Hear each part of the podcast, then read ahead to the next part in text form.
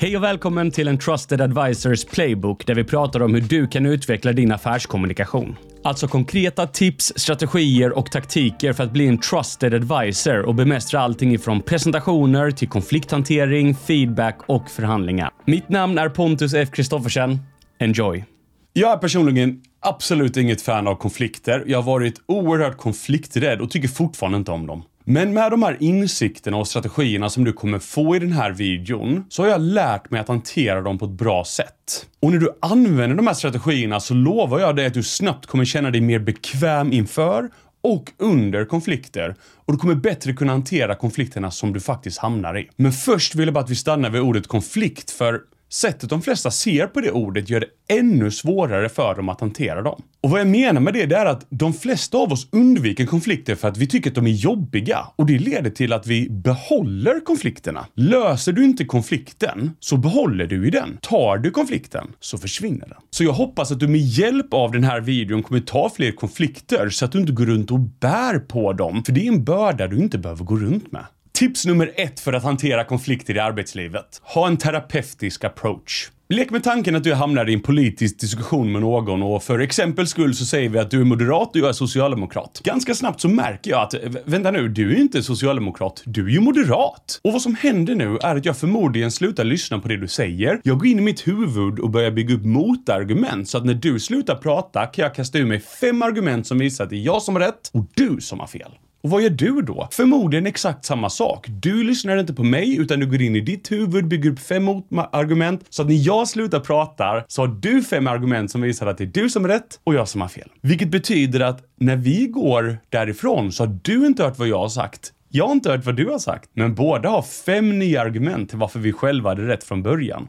Det här fenomenet att vi går in i vårt huvud istället för att lyssna på den andra personen kallar jag för egobubblan. Och utan att hantera den så kommer konflikter vara pajkastning och personangrepp. Men du kan hantera den och få den andra personen att sänka garden med den terapeutiska approachen. En terapeut skulle aldrig säga att du har fel. De skulle aldrig ifrågasätta dig eller dina åsikter. De skulle aldrig säga din sjuka jävel. Oavsett vad du sa, de hade sagt något i stil med “Vad tror du att den tanken kom ifrån?” Eller hur?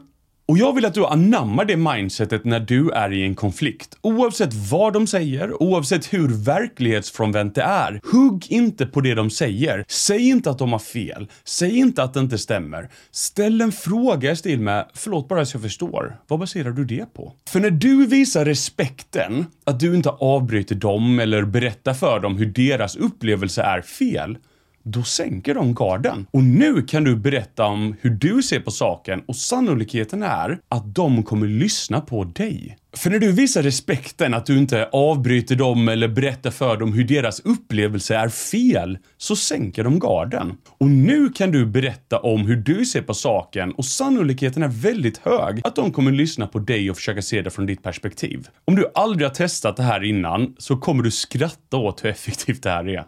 Hej, Pontus här. Jag vill bara komma med en snabb rekommendation att om du gillar det här innehållet, se till att lägga till mig på YouTube och LinkedIn där jag delar med mig av den här typen av innehåll i korta och lärorika klipp.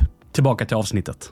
Tips nummer två för att hantera konflikter i arbetslivet. Det låter som att-metoden.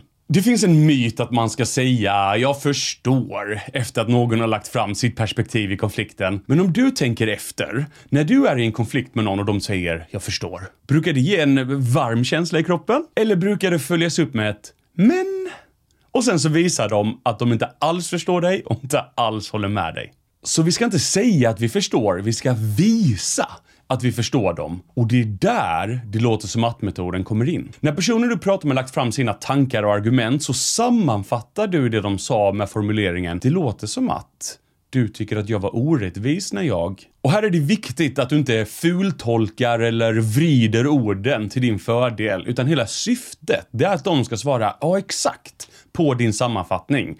För då kommer de att genuint ha känt sig hörda och förstådda. Och nu när de känner sig hörda, de känner sig respekterade och förstådda, då kommer du märka att nummer ett, Förmodligen är konflikten i princip redan löst, för ofta så är det bara det här som saknas. Den andra personen vill känna sig bekräftad.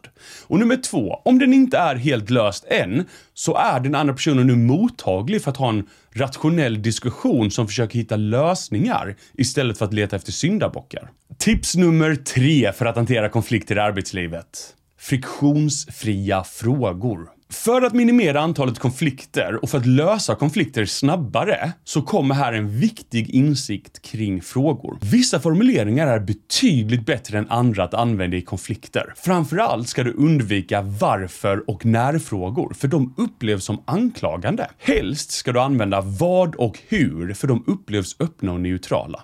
Du skulle bli förvånad över hur många diskussioner, förhandlingar och konflikter som skulle lösa sig snabbare om du bara bytte ut alla dina varför och när-frågor till vad och hur-frågor. Så varför gjorde du så blir vad var anledningen att du tog det beslutet? När har du tänkt göra blir hur ser planen ut för? Så där har du det. Tre effektiva tips för att hantera konflikter på arbetsplatsen. Den terapeutiska approachen, det låter som att-metoden och friktionsfria frågor. Så det var allt för det här avsnittet.